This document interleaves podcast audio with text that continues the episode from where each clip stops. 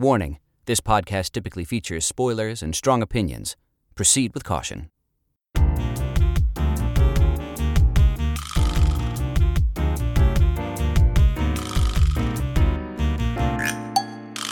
Hello, and welcome to Then a Moment, the podcast where two lifelong storytellers talk about stories.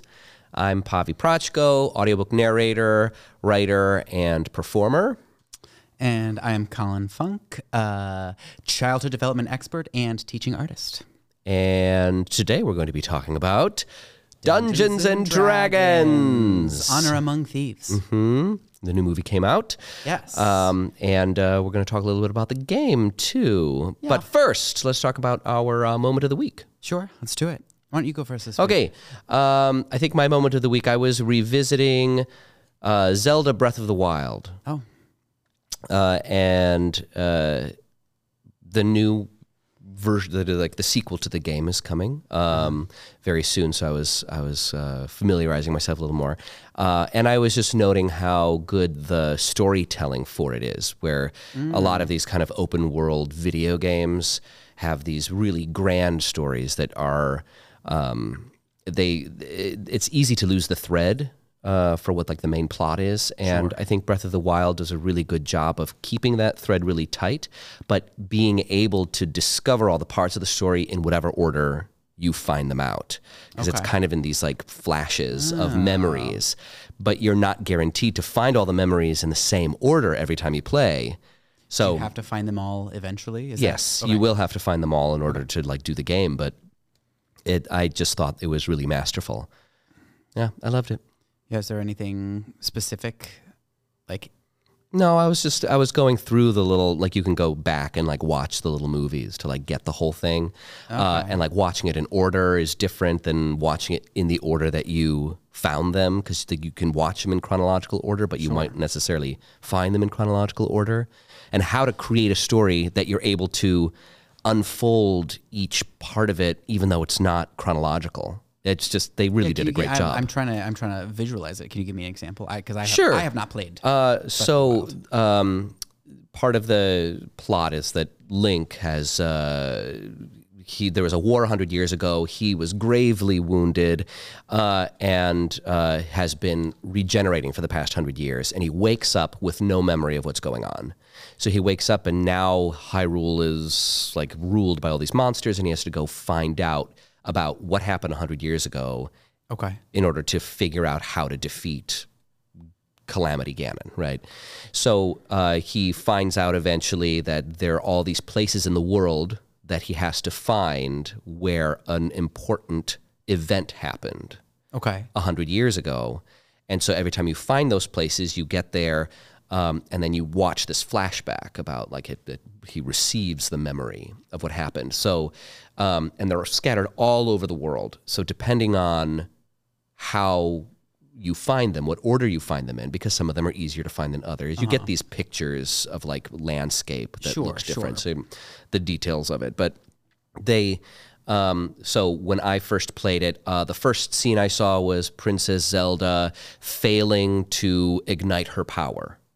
And then the second scene I found was one where Princess Zelda is very annoyed with Link, where it's like the beginning of their relationship.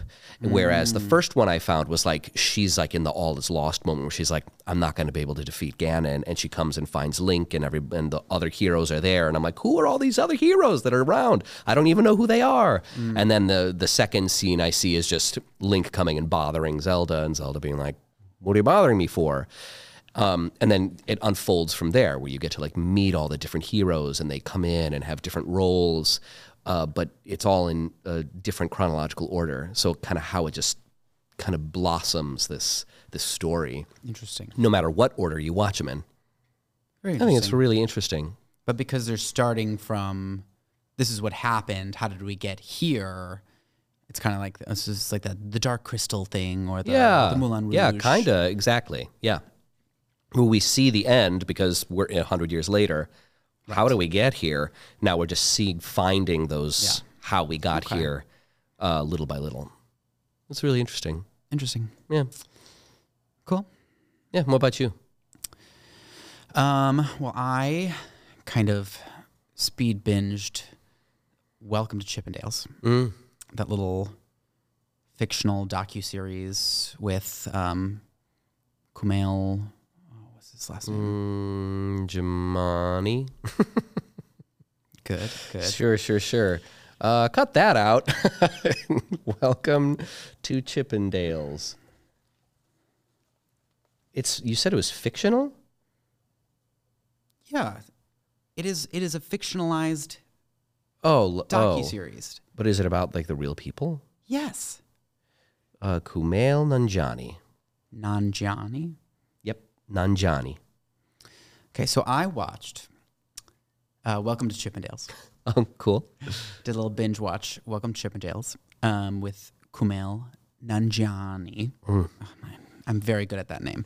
um, and it was very interesting. So it it retells the story, like the real life story of the the man who um, started Chippendales, and there's a whole lot of controversy tied in. They there's there's murders and there's arson and there's like crazy things that happen along the way in building this uh, nightclub first in LA and then expanded to New York. Anyway, the cast is really incredible. I was surprised, Yeah. but um, I thought particularly I was interested in um, both Annaleigh Ashford, who you just saw I did. I just saw And, Annaleigh um, Ashford. in Sweeney Todd in New York. Yep. Um, and Juliette Lewis, who has been around, you know, forever. Yeah. Um, but just like to see her still kicking and she's awesome. Um, but there's there's just so many really great moments that just like give all the actors that they're just like, okay, you're gonna act now. Like you could like you could tell like these uh like there's a, a moment where uh Juliette Lewis's love interest, who's you know a very important person in the in the show, um, uh, he spoiler alert he dies. Um, uh, but he, but she she comes back and is like knocking on the door and is just like given uh, his name was they called him Steve. uh, Yeah. Uh, uh, Kumail's character in uh, in the show, just like yelling at him through the the. Um, I think that scene was my favorite. The whole The thing. gate. Yeah. Through the Because it was, it was uh, one of the few parts that I actually caught while you, were saw, watching yeah, it. Yeah. Um, yeah, she's just like yelling at him and so upset. Um, they come and um, him and Annaleigh Ashford, who plays his wife, come and try to like calm her down, and then um, like they have a great relationship that they built between them, Juliette Lewis and Annaleigh Ashford's characters. Um, so they were able to kind of calm her down, but Juliette Lewis was like still so mad at both of them. And then they go back, and then Annaleigh Ashford like has this moment where she like she while she was like calming Juliette Lewis down, she like has her suspicions, and she's this like very um talented accountant in the show Yeah. and like calls him out on like there's there's fifteen thousand dollars missing so there's something Yeah, that maybe he was maybe complicit he was involved and, and, yeah. um and calls him out and ha- that has this like really great moment of like being so f- like finally getting pushed past her breaking point because he's done a lot of shady things. She's been involved with a lot of shady things. Yeah. But like this moment, she's like, nope, that's too much. That's too far. Right. I'm done. I gotta go. Um, and in a way that's like they didn't make it that Kumail's character was like really trying to like scare or intimidate her to stay because he really like she was the only thing he like really cared about. Um, which I thought was very very interesting. I think Kumail Nanjiani is incredible in it and his acting and the, especially that one scene I thought was really brilliant and got to show off all of their skills. Oh, yeah. That's Very great. Cool. Cool. All right. Let's uh, get into the story, shall we? The story. Dungeons and Dragons, Honor Among Thieves. Yes. I believe uh, it's your turn to do the synopsis. Honor Among Thieves. It is about these two party members, Edgin and Holga.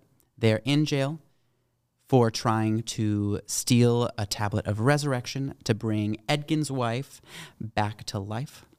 Um, but they end up appealing their case and escaping out of jail to uh, reunite with Edgin's daughter Kira and get back that uh, tablet of resurrection, just to find that their former party members, Forge, is working with uh, the evil red wizard Sofina.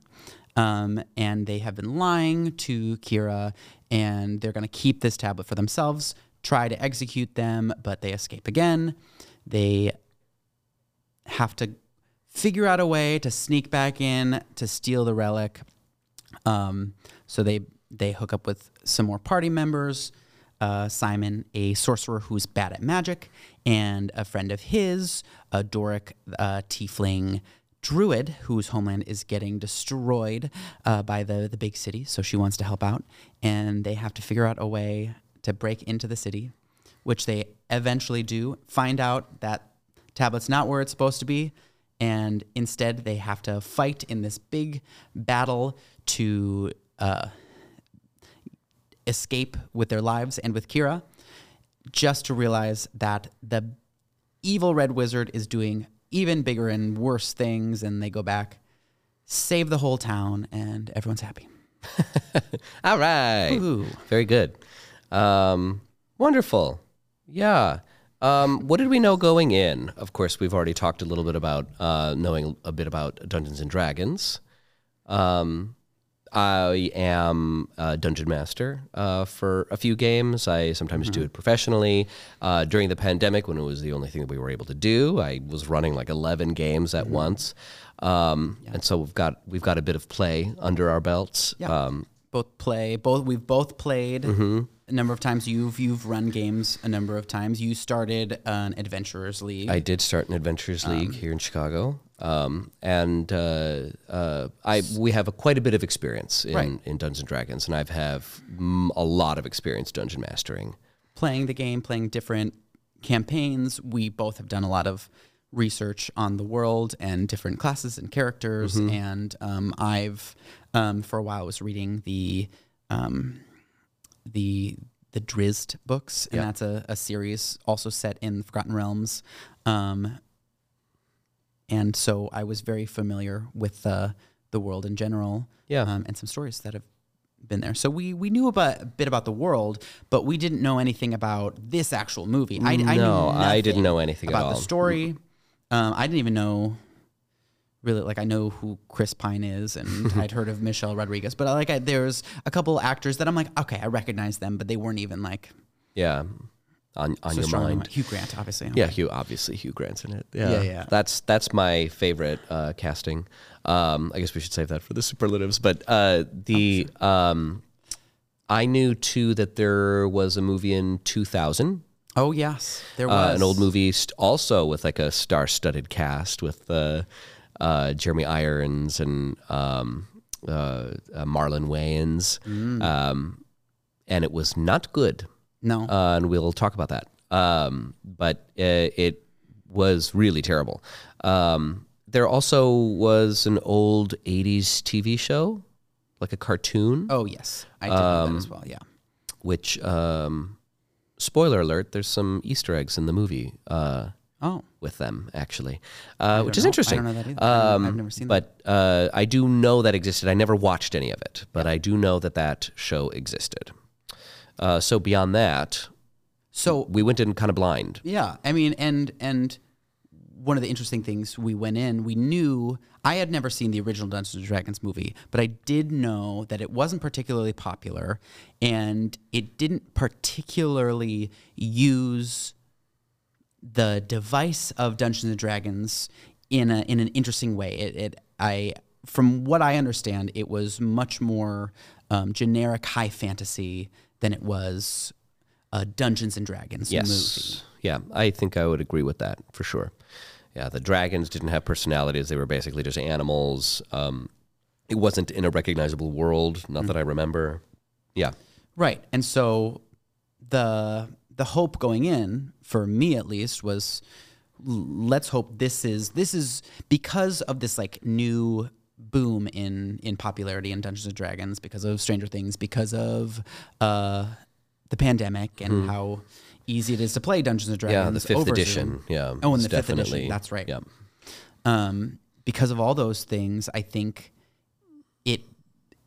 it made more sense to actually take a take the movie and and inject as much of the game into it to to kind of appeal to the the general public or Yeah. at least the fan base. and Maybe not the general public, but uh, in saying that, meaning that a lot of the general public is now it's it's more part of the zeitgeist to know at least a little bit about Dungeons and Dragons. Right, and it's uh, the editions. If you don't know, there are have been several editions of Dungeons and Dragons since the '70s when it was created, and this most recent iteration uh, maybe came out in like 2012. Maybe it's it's pretty old now, which is why they're moving on to D and one D and D, and that's uh, for another time. But um, really leans heavily on the storytelling element, the Yes. collaborative storytelling part of the game. So it actually, I think, to your point, it's kind of the perfect time to do a movie because it- the game itself is structured basically so that you can play your own high fantasy action movie. Right, right. And so now you've got the the art forms, the mediums are really kind of like melding together. So at first, at first glance, what would you what would you say? Would you say that uh, the the new movie was an improvement? Yes, I loved it. I would agree. all in all, I loved the movie. I thought it was really great. yeah, I thought it was super great. fun and it was super funny, uh, and uh, it was written really well.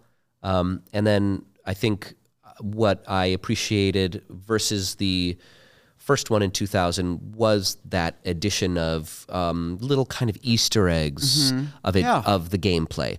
If you don't know how to play the game, you don't know anything about Dungeons and Dragons, okay. You'll like it anyway. It's enjoyable regardless. But if you do know the game, you'll see how current gameplay uh, has influenced the story.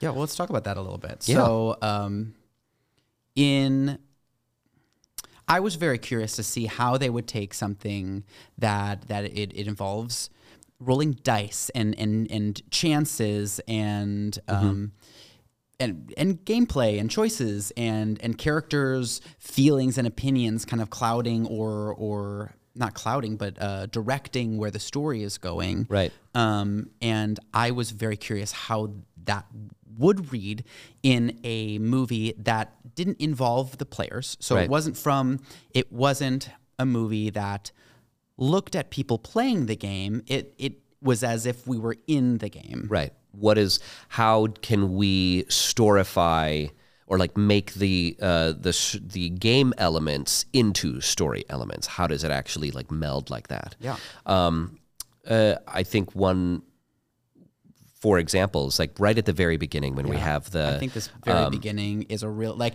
it gets to it right, right away. Mhm, where we've got uh, Edgin and we've got Holga. They're trying to appeal to get released from their uh, prison sentence early, um, and they're waiting for like this judge to come, who's an Aarakocra with wings, and they're for whatever reason Edgin's saying, "I want to wait for him," but he's telling a story, and they're going to appeal and do all this stuff, um, and it's just so interesting to have kind of those conflicts of like, well, this is actually what he wants, what he's waiting for. It's what, um, how convincing are they? Uh, Yeah. You know, did did it actually work? Their appeal did it work? Well- we find out that it actually did work. They did actually win uh, earlier release, but they didn't trust it. And it's just so much like an actual Dungeons and Dragons game where the, the dungeon master is like, okay, all you need to do is roll a good persuasion check. And they roll a good persuasion check, but the players don't trust it. It was good enough, right? But they don't know. They don't know what the dungeon master has planned. So instead, when the Aarakocra comes in, Edgin grabs him. They jump out the window and survive the fall um, out of this tower. And it's just like, it's just the classic players throwing a wrench into what the dungeon master has planned. Yeah, and I think they do that in a couple different ways. I Yeah. mean, like you said, the um, Edgin's character, the the judges keep being like, "Okay, we're ready to go. We it's time to go," and he keeps being like, "Oh, I want it to happen like this." Yeah. And that is something that players often do All the time. to dungeon masters where they're Yeah. like, "Oh, can we do it like this instead?" And the dungeon masters be like, "No, No. that's not what is happening." so continue. So You have to do it like this. so it, it, it was like really it was fun to see this like struggle they like build it in a couple times throughout the movie where there's like a struggle on like all you have to do to get out of this is like you said roll your persuasion Yeah. check. You have to just be persuasive and you'll be able to get out of here. Right. it's a pretty simple we're starting off the thing. This is not a this is not a big hard task to do. You just got to convince them right. to get out I mean, sometimes I'll even have things as a dungeon master where it's like all you need to do is roll to make sure you don't roll a one. like you just have to not critically fail in order to get the make this happen. and players will be like, um, I want to do something else. Yeah, they're like, just like I'm gonna do something that's not designed. It's like okay, fine.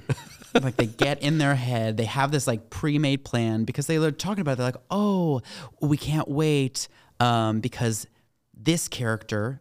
This Aarakocra character, he's now on the board. He's now on the council. Right. So because he's there, I'm sure we'll win. You know, setting us up to be like, okay, you know, he will listen to your appeal. Like, Right, you know, right. he's on our side. He'll he'll like us. and they really just want to use um, his wings. But their plan, just like they're like, "Ooh, we're so clever. Yeah. we're gonna just push him out the window because he kn- we know he he can get us out the tower because he's an eagle right. And he can land us safely. And because they have that in their brain, they don't even consider how well their persuasive skills Right. are working. Even though another thing that they do is like they really without uh you know telling us to our face a lot of the time. Sometimes they do, sometimes they don't. Um, like each character has a very clear class. Yeah. So in Dungeons and Dragons, when you play, you you choose a character. You usually choose a race, a class, and some other features along with that. But those are the two main ones. And so each of the each of the classes would be something that they that they do. Something like either they um, they are a fight heavy character or a magic heavy character. Um, Yeah, like what abilities they have to let them interact with the world. yeah, it's kind of job, kind of what they Yeah, what they're, like what they're specialized type- at, what yeah. they're what they're good at, what their um, what their abilities are, like you Yes. said. Um, and so that's very important in the games, obviously. And so each of these characters, like uh, Edgin, is clearly a bard, and that's Yeah. a very simple way of showing that because a bard plays music and Yeah. tells stories. So he has like this lyre that he carries with him, or a lute, or whatever. Whatever it is. Um, and he is persuasive. He's the idea guy through the whole thing. And he's the he's a jack of all trades, but master of. He's not like particularly good at one specific thing. Right. And they even make a joke. They're like, "What do you do? What is your specialty?" and that is again, it's like an Easter egg because Yeah. any D and D player is like, "What does a bard do? Like, yeah, what is it's it? like a really good, good just at?" kind of like do everything, but nothing particularly well, except for convince people. Usually, I think bards are either really easy to play because you can kind of do whatever, or they're really hard to play because you you're not really specialized in something Yeah. specific. So it was like very fun that they gave like a little nod to that Yeah. in the way that that character um, shows up and and they're like, "What are you doing?" Like. But you know he's the idea guy. He gets everyone together, um, which is easier, I think, even in a movie than it is in gameplay Yeah. to show why this is helpful. right? Um, and side note, I think the movie does a really great job at showing how you use different classes in a campaign. Yeah, it's like a it's almost instructional for players. Yeah. It's actually the the the characters in the movie behave how good players should behave. exactly. Yeah. Yeah, but the point is, uh, Edgin is a is a bard, so he has a bard is has a high charisma, which means he has high persuasive skills. He could have easily persuaded himself out of the situation and chose another tactic and succeeded at this other tactic, which is another very fun thing about Dungeons and Dragons. There's not one way to win anything or to do anything, and even when you fail something, you don't fail and lose. Something is changed Yeah, in the it story. moves the story forward. So if they had just appealed and gotten out of jail, well then they wouldn't have been uh, now because they've escaped now they're being followed by law enforcement Right. now there's wanted signs now when they get to neverwinter are They um, already know that they've escaped. they've escaped so forge has uh, his his former the, the guy running neverwinter who's got his daughter now has uh, a proof that he's lying to them and Right. that he's he's he's this bad awful person that he can convince Kira his daughter that he's not there for the right reasons because he's Right, it's the consequences element. A really good Yeah. dungeon master will bring in all of the things that the players have done and all the decisions and make sure that they have reverberating effects. Uh, you can always bring it back. Uh, prime example is even with the Aarakocra, uh, that they leap out this window. By the end, when Forge is now in jail and he's trying to get his own appeal and it's rejected, he tries to do the same thing. He grabs the Aarakocra and tries to jump out the window, but the window's not there anymore. Yeah, they blocked so it it's just they blocked it off because the dungeon master of the movie is like, that's not going to happen again. I'm not going to let you do that. Exactly. You know, it's like uh, Yeah, they- because- we want to see the consequences of the choices, and that's Right. the the prime storytelling engine of Dungeons and Dragons Mm-hmm. is that we have choices presented to us, we make decisions, and then those have effects as we go. Right. So, I mean, using that kind of gameplay as as kind of fuel for for story can be really effective. Yeah. Um, and I think I, I am also very, you know, ca- like going into this, I was also curious whether or not they'd fall into some pitfalls of Yeah. using some of that gameplay um, as um, kind of like a really loose story. Yeah. I, what I, I've I've listened to there's there's so many podcasts out there where they are playing Dungeons and Dragons games. It's it's players are on a table playing a game and they're building the story as they go. Yeah. That some of them are great, some of them are are not that they're not great, but if we if we look at them just pure um, purely if we're just purely looking at the storytelling element, Yeah. sometimes the gameplay gets in the way Right. where people aren't doing things necessarily based on how they think the story should be propelled. Sometimes they do it based on what they think would be cool for their character to do right then. Right. Or they want to mess something up or throw a wrench in things and and so we're seeing a lot of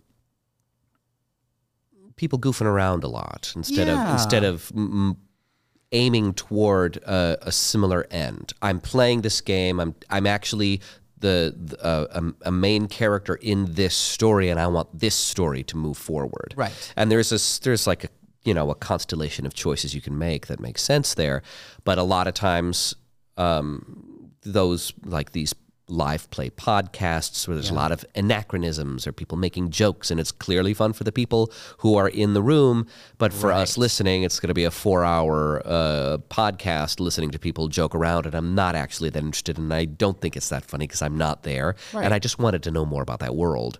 Want to know more about that story. Yeah, and it's hard as a dungeon master to do that in in a game, but we're talking about a movie version of a game. Right. So what I was looking for, one of the things is like whether or not they'd fall into some of those traps. Yeah. Um, but I don't there's a couple moments and we could talk about those in a bit Yeah. where I think that they use you know devices from Dungeons and Dragons and they're not as believable as story elements and they feel almost convenient Yeah. um, in a way that like you can roll the dice and if you roll well something good will happen yeah it it, it doesn't have to be there's no more earning than that in a in a Dungeons and Dragons game Yeah. if you roll well you win Right. you you succeed yeah you don't win necessarily, but you succeed at that thing.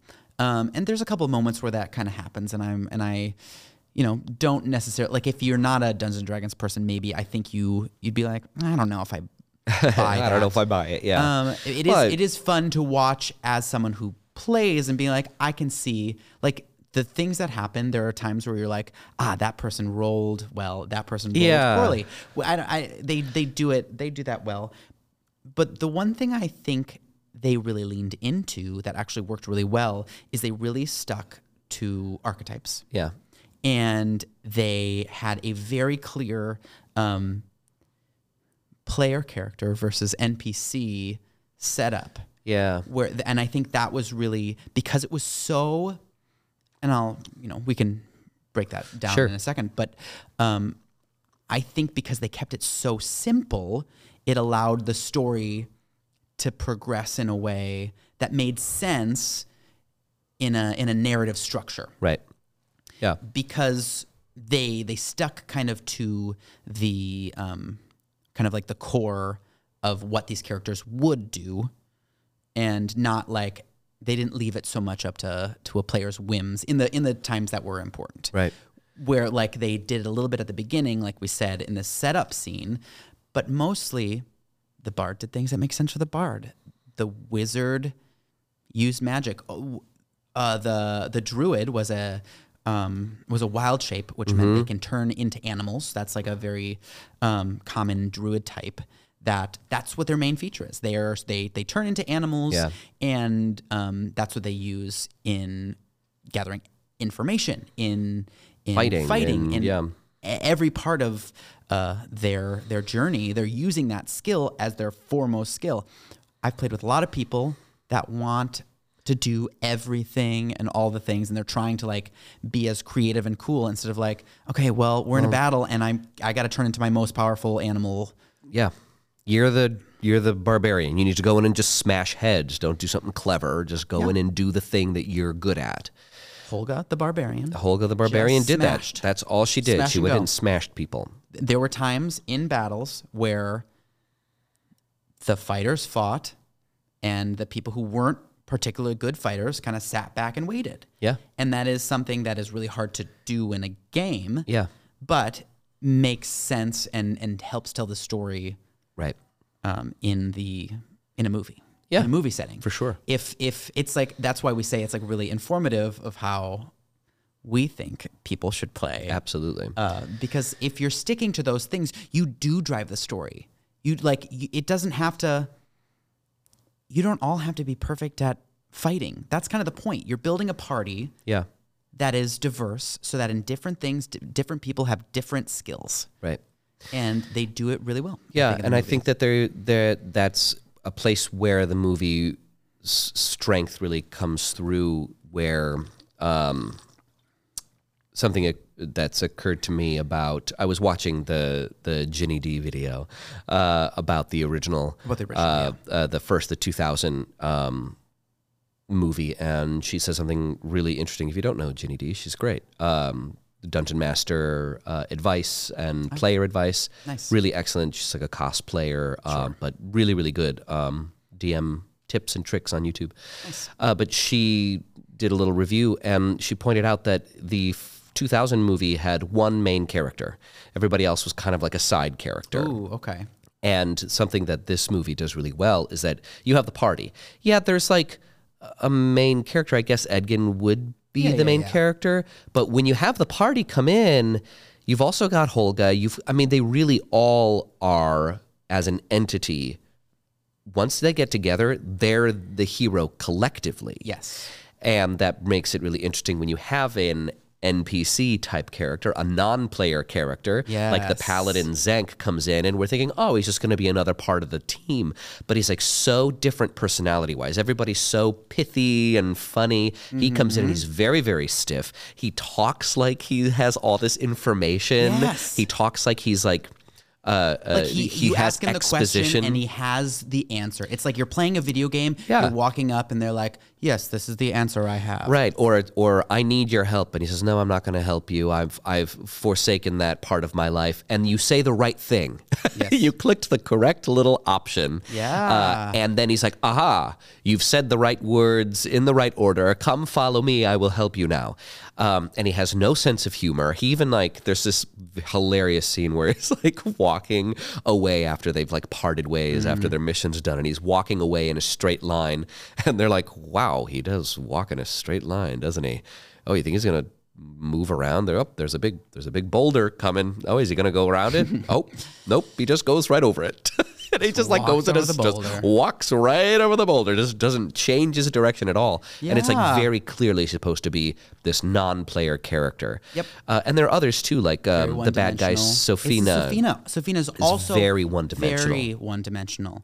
Yeah. But like they do that so well. They're not that like I, I think it is pretty common. It makes sense. Like we we we want all of our all the characters in our movie to be really deep and really uh fleshed out Yeah. and uh, we want to feel like everyone has this like deep backstory and there's really strong reasons and conflicts within them But it actually just gets in the way in the end. it gets in the way a lot. And that's uh, that might be a lesson for dungeon masters. In fact, it's like Oh, sure.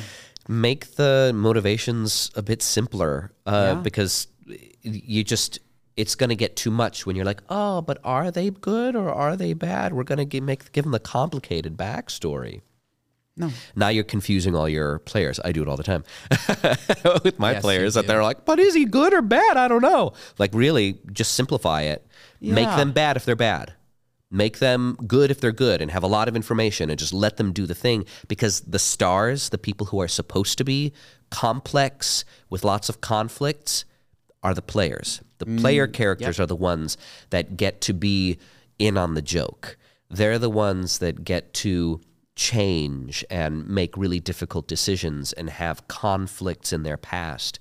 Um, yeah, they all have these these rich backstories. Yeah. I think that's hilarious. I think the use of backstories in this one again a nod to playing Dungeons and Dragons because every every player wants to come up and be like, I have this whole big backstory. And sometimes it makes a difference and sometimes it doesn't. Like there's a in the movie, I love how they do uh Holga's character where she has this backstory where she used to be married to a halfling. And she just like they're like going through his town and she's like, I gotta go talk to my ex. Uh is it Bradley Cooper, right? Yeah. It was Played by so weird. Bradley Brad, like Cooper. Bradley Cooper. I was like, is that Who I think does a has a does great a- performance. it's a great job. I job. think that scene is excellent. It's really, really nice because it just ends up rather than being like a, a jilted lover yelling at her uh, ex, it's like they sit down and have like a really not a heartfelt conflict. conversation, and she gets an object that becomes very important later. it's it feels so much to me like the the dungeon master was like okay we did this thing you had this like really great interaction you used your like you she like holga never is very charismatic Right. but like has this relationship that they build in the backstory and the and the dungeon master was like you know what that was a nice little interaction You get inspiration. you get a thing you get an you get inspiration. Here's a wand. here's a thing And then I love how another thing that works really well. It's it's another instance of like the players kind of like throwing a wrench into the gears where they're like in the underdark and they're oh gonna go find this helmet thing with Xenk and Xenk is explaining the very very detailed puzzle that the dungeon master has just set up about how to get across very the bridge NPC, and it's very D and D. These like and it's like someone's and- very clever put it together and then simon the sorcerer doesn't realize that where the bridge begins steps on a thing and it's the And wrong destroys thing and it destroys the whole thing. It's just like all of that explanation all that work that puzzle is destroyed and gone. And, and then then, they're like, oh, we we accidentally have this overpowered magic item. yes where it's like it's like oh the dungeon master's like uh i guess that wand you got that's been in you know That's a wand that's of that, yeah teleportation. that staff uh, is a wand now that will help you do the thing. Yeah. because i mean and that's like some good dming where it's like quick you know i'm it's like i'm gonna give you a treasure and we're not sure what it is yet. We're just gonna it's just gonna be an heirloom and it's gonna have treasure on it They made it very clear that this is like this is an important object. Yeah. You don't know what it is Right. yet. I don't know. It's like very It's really fun. well done But, but they're using them as these story points. They're Yes. not. It's not just again. It doesn't feel disorganized. It doesn't feel sloppy. It's like these complications that would happen in any story Yeah. are really fleshed out. It's very funny to people who aren't players, and the people who are players see it and we're like, "Wow, good DM," or they rolled they rolled really well on that. I mean, even there's like a the gelatinous cube moment ah. where it's like jumping into a gelatinous cube and people being able to get out of it. It's like no one jumps into a gelatinous cube in the game. If you've ever played the game, you know the gelatinous cube is You don't want You don't to. want to do that People do in the in the movie. Yes, for sure. In the movie, they do it because it's like the only way to escape is going to be this thing, this this plan they have, and it's just like, well, that's a suicide mission unless you rolled a twenty. Unless you rolled really, really well, and it's like you see the characters in the movie has have rolled really well. It's like this amazing feat. Or it's like this druid player who's like, I, I have this really cool idea. Really cool idea. I'm gonna be a snake and swim out of it because I have a swimming speed. Yeah. And like can move through this kind of material. And the that might not be something written in about that character Right. or for what snakes can do. But rule the of cool. DM, the DM might be like, "That's so cool! I want to make it work." Yeah. So roll. Let's see if it. Let's see if it works. Yeah, and Let's it try to make obviously it does. Yeah, because that that's why we love those the those moments in those movies and any sort of fantasy movie is when the the main characters come up with a creative solution. It's not just Yeah. like the skills they've been using using over and over again, Right. But they find some creative way out of their problems. Right. We don't want to just kamehameha our way out of everything. Dragon Ball Z reference for all you fans out there. Really mixing it up. yeah, today. I'm mixing it up today. Jeez. Um, so, uh, anything else work that you want to talk about? I mean, I mean, so much worked. I really did like it a lot. Um, yeah, I guess. were- I mean, so we don't have to exhaust that. No. Uh, what didn't work?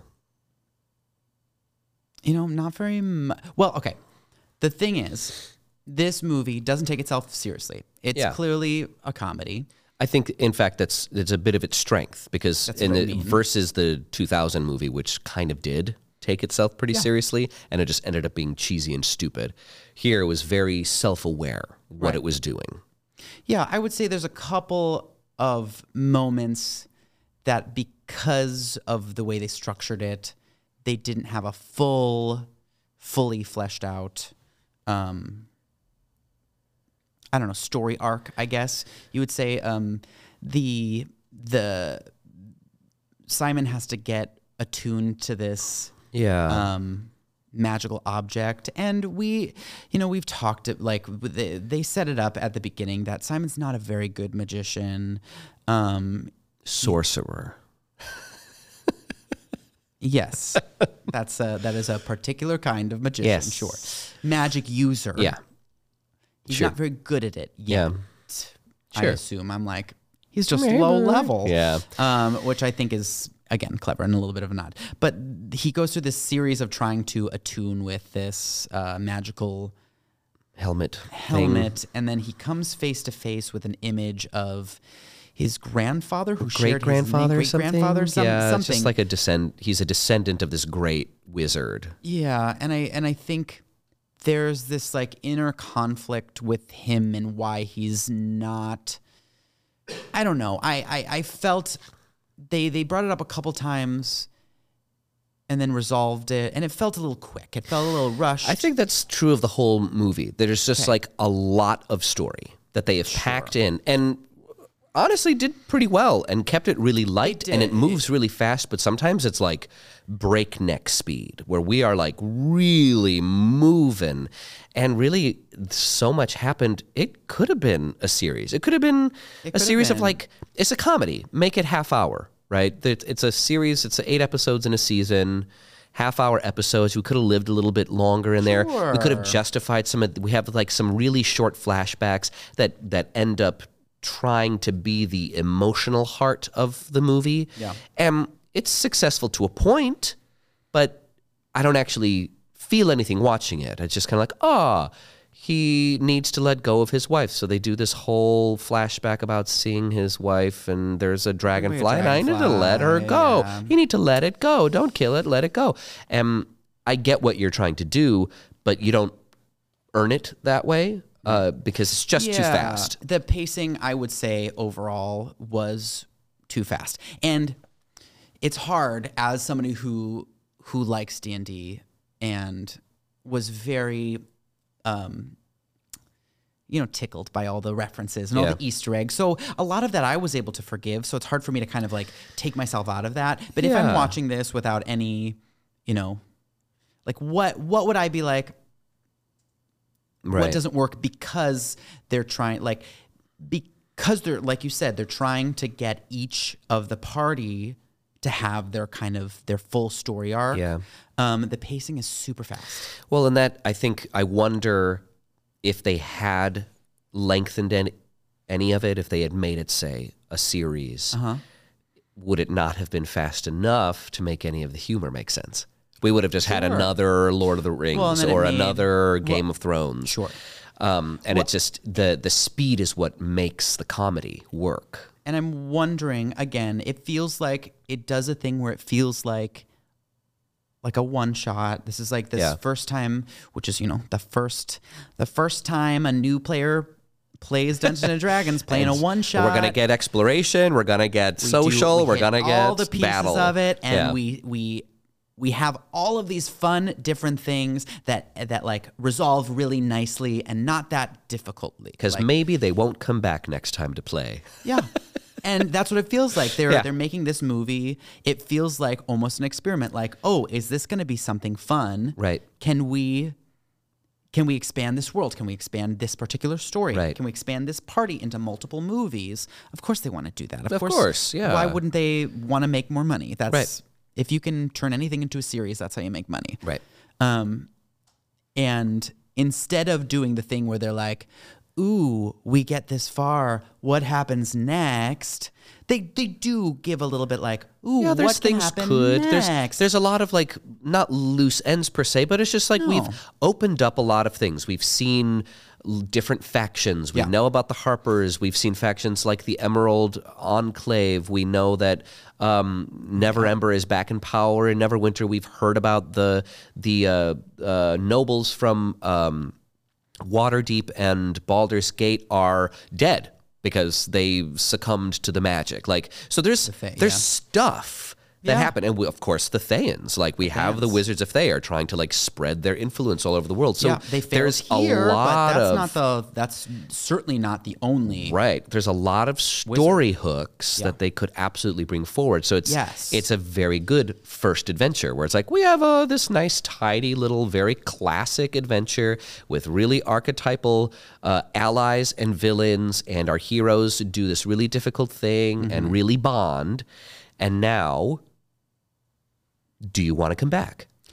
and, and I think as like kind of a fun, easy, um, comedic movie, it's nice. It's an easy watch in terms of feeling satisfied by the story itself. Yeah. I think it's it does lack in that like in the substance. They Yeah. they they kind of rush through it a little bit Yeah. and and I I could have watched like a movie for each of the characters Yeah. or whatever that And maybe that they tied will together. now, maybe, who knows? Yeah. Um, Still, I think I would. I'd see it again Yeah. soon. Oh, yeah. I would see it again now.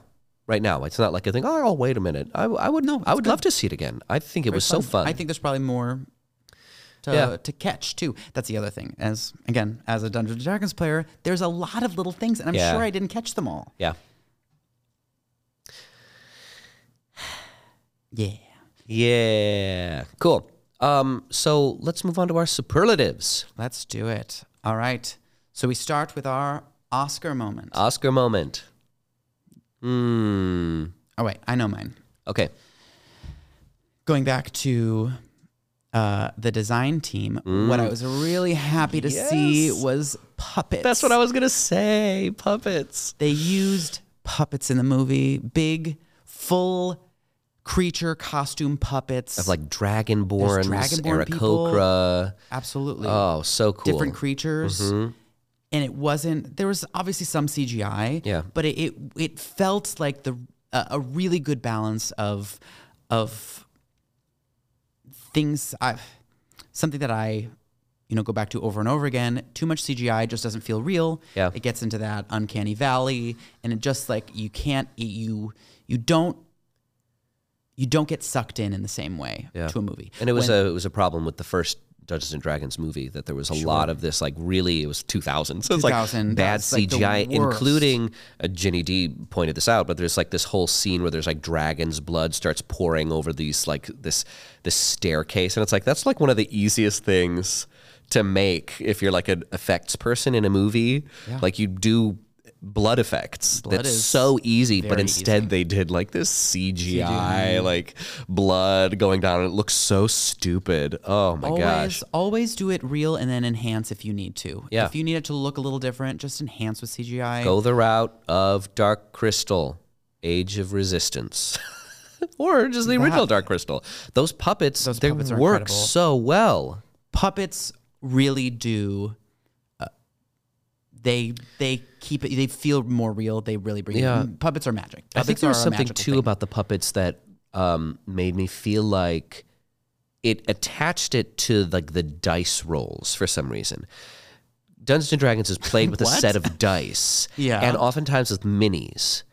And there's Okay, just something minis, about the fact of having Having- actual tangible puppets that wasn't what digital made Yes. it tabletop. It made it feel I homey and um, just it was real intangible. Yeah, Um, uh, which is which. I mean, as you know, we played a lot over Zoom, Yeah. and there's you know D and D Beyond. Sure. the website you can.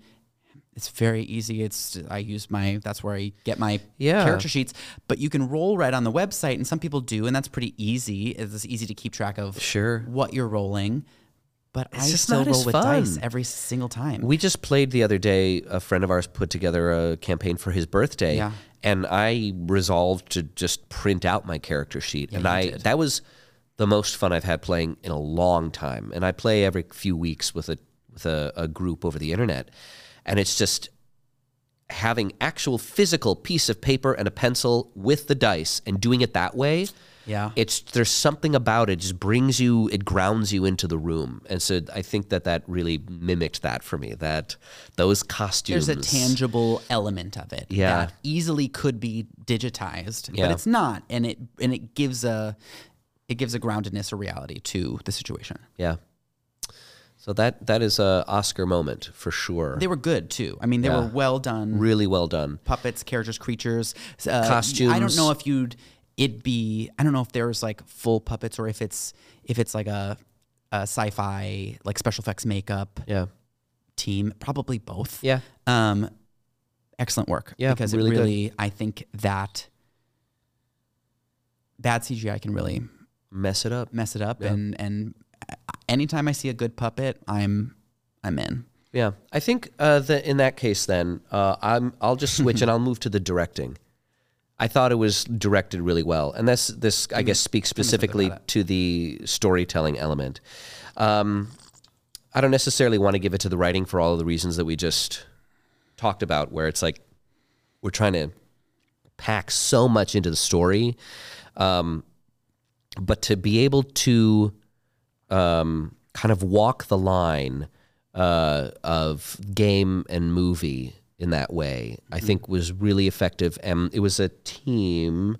Uh, it was two. The directed by uh, John Francis Daley and Jonathan Goldstein. Goldstein was the director of um, Game Night, Game night. That's right. which I haven't seen, but you have. Yes, I really liked it. and Um, yeah. I think that's a very that'd be an interesting one to talk about. But Yeah, I Um, think I'm because it's a, it's a really and you I mean he's clearly a game person Yeah. like a like a board game tabletop there he's Right. I mean game night is very clearly influenced by games. real games I, Sure. and, and very interesting and I, I think that they really they were able to infuse even though there was a lot packed in lots of feeling Yeah. uh, stories with the small amount of time that they had and pay homage to the game as well as have this vision of like you know the the the use of flashbacks the use of humor to tell the story and move Mm-hmm. Yeah. the story forward i i just thought that they did a really excellent job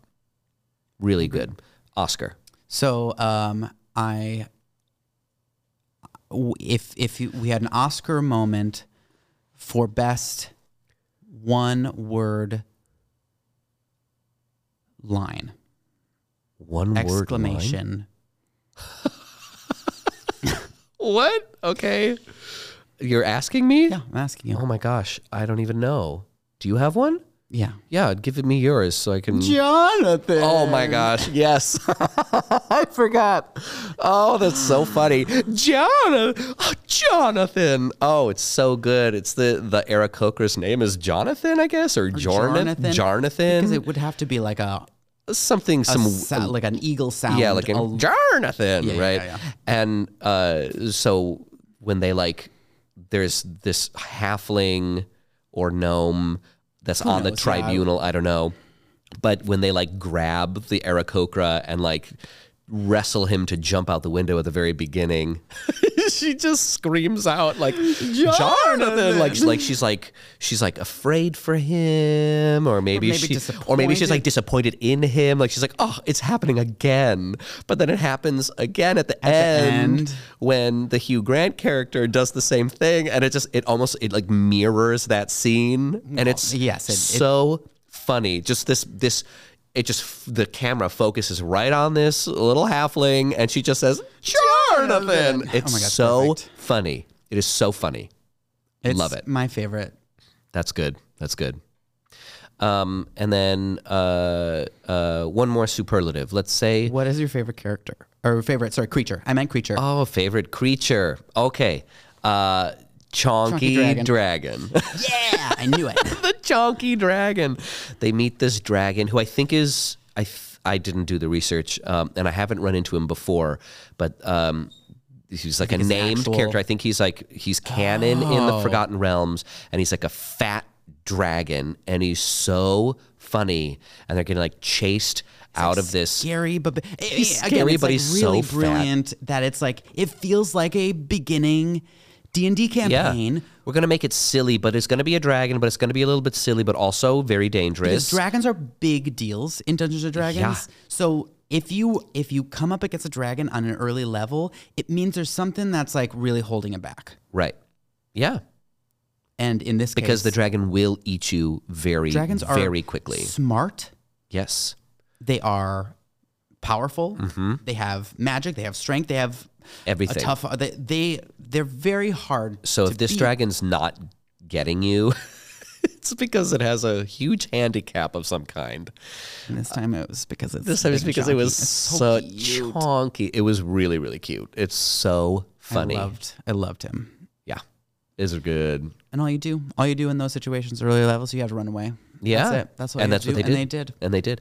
And escaped cleverly. Again, They did. Escaped cleverly. I love that. So good. I liked it. I thought it was good. Yep. Good superlatives. Did you have another one? I Uh, sounded like you were. I was up, gonna. I, uh, I've I just forgotten wanted to now. talk about the chunky dragon. That's Oh, I was gonna just say like favorite, um, favorite game gaming reference, like favorite Okay. rules reference. Uh, and I had uh, when they they go to the cemetery and they're going to talk to the Oh, dead people, goodness. and it's like, well, we're, I have this speak with dead spell. Uh, and so it, it'll wake up, it'll be alive, and you'll have five questions to ask. it's like, well, why five questions? I don't know. That's just how don't it know, works. ar- well, it seems kind of arbitrary. arbitrary, but it, right, that's that's that's, how the spell works. Where it's just like, yeah, you just get Yeah. five questions. That's it, and there's there's no reason. It just it just is that way. And I just love that they they paid homage to that. It's very funny. it's very funny. Yeah, Good. good. All right. So after the superlatives. Oh, we did, we didn't do the unearned moment. Oh, unearned moment. Oh yeah. I know we we loved. I know it so we loved it much, so almost much we didn't have anything unearned. That's not true. Uh, unearned moment. Yes, um, mine was uh, kind of in in because everything kind of happened quickly. I there's there's the a scene at the end. This red wizard is like doing this great big spell to turn all of the people of Neverwinter into an undead army. Like there's this big spell. They're all gathered in this um, arena Yeah. uh, where the the the um the main characters are like trying to they they escape out of this arena in this big like gladiator duel type Sure. thing. Um, and as they're escaping, they see this happen. They see this like big spell coming up in the sky, and they're like, "Okay, well, we have to um, uh, we have to save the town. Yeah. And to save the town, what they do is they use that wand of teleportation, whatever it's called, um, and send all of the treasure that they escape with um, onto this hot air balloon that's flying around the city so that it draws all the people out of the arena to save them. Yeah. My problem with that is that if anyone saw the weird magic cloud They'd already be running. it'd already be running. And if Yeah. if it was that easy for them to just trickle out of the arena for them to be saved, Yeah. it just like doesn't feel like a good like why didn't they bar all the doors then if that was the Right. case? Because the second they saw this big old scary spell, They'd be out. they'd be gone. Absolutely. But like the town was saved yeah. Yeah. because treasure was falling 'Cause from the sky. treasures- That, that they saw the treasure before they saw the magical big. I mean, it was enormous. They, it was so big that they were sailing. They were so far away in this boat Yeah. when they even noticed it. right. They So saw they it was were already so happening. far away. Yeah. But everyone noticed the flying gold before they noticed the magic cloud. So I didn't. I didn't quite. Yeah, that was They, there was a, a some rushing right there at the end. It seemed. again, or the. It feels like a little moment where it's like. Oh, the DM thought it was a cool way to Yeah, save them, so they made it, so they let it work, which doesn't actually work story for a movie. Right. It doesn't work for a movie. It might work at the table, Yeah. and that'd be fun because you're using the treasures you have. You're make you know they keep their promise to give the money back to the town, and it's like a really oversimplified motivation for the people. Yeah. Give them money, they'll they'll escape out of the arena. Okay. the treasure. they didn't even build it up that everyone is like. Everyone's like really destitute and poor. I mean, the city looks beautiful, so I'm not sure. right. Neverwinter anybody's is like a really nice, fancy, big town. Yeah. big city. until it's you know like burned to the ground. But yes, That's, oh, Um, God. unearned, moment. Yeah. Um, I think probably the uh, dragonfly moment where it's and it's it's just the really quick. They're just adding in a little dream moment with um, Edgin, Edgin. Egdin, Edgin, Edgin. Edgin. Uh, has a dream about his wife, and they're like chasing some dragonfly, and she says, "You have to let it go." And it's like, okay, And, they, and there- Really? There's a little Oh, dragonfly really? that's shown up. There like, is a little dragonfly that keeps like showing up, and it's it's just it's it's like, all I think so it's fast. Clearly, that it's supposed to be It's a symbol, of his sure. wife. Sure, it's a lot of symbolism, but it's it's it's just everything is so quick, and it doesn't have the gravitas that I think Yeah, a moment like that would need. I agree. Yeah, I think that that would be my unearned moment. Weirdly, the scene between Bradley Cooper and um, Holga Yeah, feels more grounded and earned. it does. It does weirdly. Yeah. and it's like a little bit out of left field. Yeah, and, speaking of Oscar moments, that's Oh, if that's we're if we're gonna do an acting moment, Oh, like yeah. Bradley Cooper, I would give that Absolutely. scene is like the And- best acting. yeah, in both of them movie. actually. I and like both of them are them. excellent at this Yeah. scene. I just was like so shocked at how good that scene was. It was really good, and it's so silly because he's like this little halfling sitting on an oversized chair, and he's he was married to this enormous barbarian, and he's married to another, Another em- enormous they- barbarian. like, it's it's just not silly, but like he doesn't play it Right. Like it's like No, it's not a nobody ridiculous does. situation. Nobody does, and it's like really it feels really real and Yeah. really grounded, and we're laughing because we're just seeing it from the outside, but they do it. it's like a Totally dramatic real. irony Yeah, rather than yeah. We both really liked the movie. yeah. Uh, it uh, was true to the gamers. It was true to uh, just you know good old fashioned action movies. Very very funny. Good performances. Good design. Was a bit fast. was a bit fast. I think it was a little bit the fast. Only negative. Yeah. but Um, especially if you are a fan or a player of D and D, you'll find lots of little things. yeah, that and are, go check it out. It's so It's fun. still in the theaters. I don't think it's going to be streaming for a little while, but when it is, it'll probably be on Paramount. Um, I was doing a lot of research. Good for you. Uh, so thank you all for uh, listening in or watching. If you're watching it, you can follow us on the Instagram and the Twitter and the Facebook and the TikTok at Then a Moment Pod. Um, if you have any notes or want to tell us our opinions are terrible or awesome, you can email us at thenamomentpod at gmail.com um, and find us on the web at thenamomentpod.com. Woo. Woo! I'm Pavi Proczko, and uh, don't forget to feed your chonky dragon, or he'll be very mad. And I'm Colin Funk. And uh, always roll a wild magic table to see what life gives you. Thanks for listening to this episode of Then a Moment, a Pavitas production project, hosted by Colin Funk and Pavi Proczko. This podcast is produced by Chicago Podcast Studio. Our opening cartoon was created by Gloriu, and our theme song was composed by me, Pavi Proczko. If you enjoyed this episode, please subscribe to our podcast on Apple Podcasts, Spotify, or your favorite listening platform. You can also follow us on Facebook, Instagram, YouTube, and TikTok at Then a Moment Pod, all one word, for updates on new episodes and behind the scenes content. If you have any feedback, comments, concerns, or kudos, you can email us at thenamomentpod at gmail.com. Please rate and review us wherever you can. It would help us out a bunch. Thanks again for listening, and we'll see you next time.